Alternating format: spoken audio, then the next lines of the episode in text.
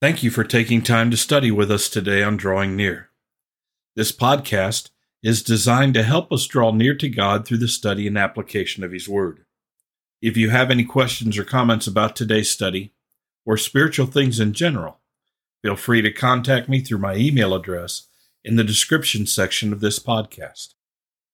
So far, we have witnessed the pre birth, birth, and childhood of Jesus. Then we saw his forerunner, John, his baptism, his anointing, and temptation. All of this in about three and a half chapters of Luke.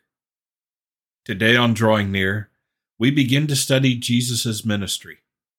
So open your Bible and turn to Luke chapter 4 as we study Jesus' ministry begins. As we prepare for today's study, join me in prayer. Father in heaven, we come before you so grateful for the life of Christ, not just his earthly life, but his pre incarnation. We know that he has been with you from the beginning. We know that he was with you in creation. Your word tells us that all things were made by him, and without him was not anything made that was made. We know that he is one with you in the Holy Spirit. We know that even now, after his first earthly ministry, that He is at your right hand, continuing to pray and intercede for us. Father, we thank you for all of these things. And as we begin to look at the earthly ministry of Christ, His works, His teaching, how He works with His disciples and interacts with those around Him, I pray that we would learn better as His followers how to be like Jesus, how to represent Him in the world, and how to proclaim this truth. Guide us in our study today. It's in Jesus' name that we pray. Amen. Beginning in Luke chapter 4, verse 14, we read, And Jesus returned to Galilee in the power of the Spirit, and news about him spread through all the surrounding district. And he began teaching in their synagogues and was praised by all. As we begin to look at Jesus' ministry, we're told at the beginning of verse 14 of Luke 4 Jesus returned to Galilee. Now, Galilee is in the northern portion of Israel. It's up around the Sea of Galilee. It's to the west of the Jordan River. It's above Samaria and Judea. Jerusalem, Bethlehem, is in the southern part of Israel. Samaria basically is in the middle. This is important because Jesus' earthly ministry happens in various geographic locations. And so it's important that when we talk about him being in Galilee, that we understand it's a very different Jewish population. It's a very different region than Judea in the south. There's a lot of traveling that takes place for those who are going from Galilee to Judea, from Judea to Galilee. Jesus, after his wilderness experience of fasting for 40 days and being tempted by the devil, now returns to Galilee. It probably goes without saying, but the idea that he returned to Galilee means he originated from there in the first place. Nazareth, his hometown, is in the north. It's in the Galilean region. And so he returns there. He returns to his home. He returns to the region where there's Peter and James and John, where they do their fishing business. He returns to this region and he does so in the power of the Holy Spirit the Holy Spirit is empowering Christ. Now, I have to tell you, that's a challenging statement because I'm always aware that Jesus is God. He is divine. He never stops being God. He has power. And yet it appears from Philippians chapter 2 and other places in Scripture that Jesus has restricted himself, limited himself in being human and relying upon the Father and the Holy Spirit for his power, much like we have to as well. So not only is Jesus fully God, but he is fully man. And we're told that the Holy Spirit that descended upon him in bodily form at his baptism, the Holy Spirit was with him in power. Jesus is living and functioning in the power of the Holy Spirit. Now we need to pause. Do you and I walk in the power of the Holy Spirit? Or do we walk in our own carnal physical power? Do we walk in the power of the Spirit? Are we led by the Spirit? Do we rely on the work of the Spirit to guide our thinking, our attitudes, our motivations, our works? Or do we rely upon our own? Are we led by the Spirit? Or are we led by circumstances and other individuals in our lives? These are important questions, and they're questions that we need to stop and ponder.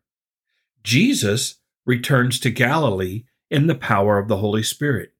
For those of us who are followers of Christ, if we are going to be like Jesus, if we're going to take his teaching, his example, and apply it to our lives, then we need to know not only do we need to be indwelt by the Holy Spirit when we're saved, but we need to be filled and empowered. We need to walk in the power of the Holy Spirit day by day. And then we're told at the end of verse 14 and news about him spread through all the surrounding district. Throughout all of Galilee, news about Jesus spread. Well, what kind of news was this?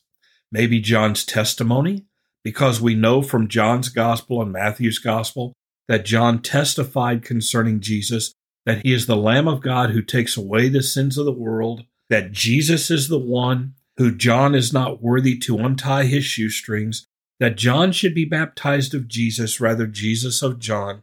So we have all of this testimony and a great crowd of people who witness this. But the idea that Jesus returns to Galilee in the power of the Spirit, that alone says he's probably teaching like no one has taught, doing some things no one has ever done. And as Jesus works throughout Galilee, news about him spreads throughout the entire district. Verse 15 tells us, and he began teaching in their synagogues. Part of Jesus' ministry as he returns to Galilee is he begins teaching in their synagogues. Now, how does this take place?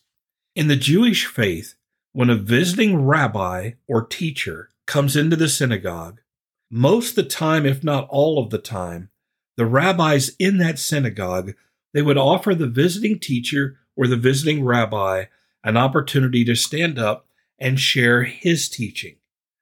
Various rabbis had various twists, various focuses in their teaching ministry. That's one of the reasons why disciples of rabbis were so important.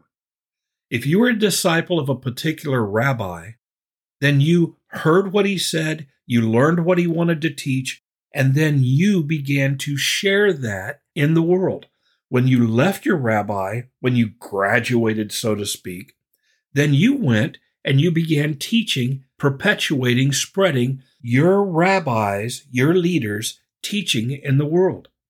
That's one of the reasons why rabbis took disciples. That's one of the reasons why disciples gravitated towards certain rabbis. And so Jesus, as a rabbi, began teaching in their synagogues. And notice verse 15 and was praised by all. That's a very unique statement. You won't read that statement very often in the Gospels. At the beginning of Jesus' ministry, while he is teaching in the synagogues throughout Galilee, he is praised for his teaching and his work by all. It's universal. They're amazed, they accept him, they understand his teaching, they embrace his teaching. He is praised by all. But let's pause for just a second again. Just because he's praised by all doesn't mean that everyone just started following and doing what he said. There are many, many people who will praise a pastor, a teacher, a writer of theology or biblical works. They'll praise them, but that praise is as far as it goes. They do not embrace what is being taught. They do not embrace the example that is given. Many people follow Jesus in his earthly ministry and then walk away. Many people go as far as they want to because I like this. This is important. This is entertaining or this is true. But then when the line is crossed or when a call is made that is beyond their capacity to embrace, they walk away. The real contrast in verse 15 comes from there's a distinction here between all who were praising Jesus throughout Galilee and those of his own hometown.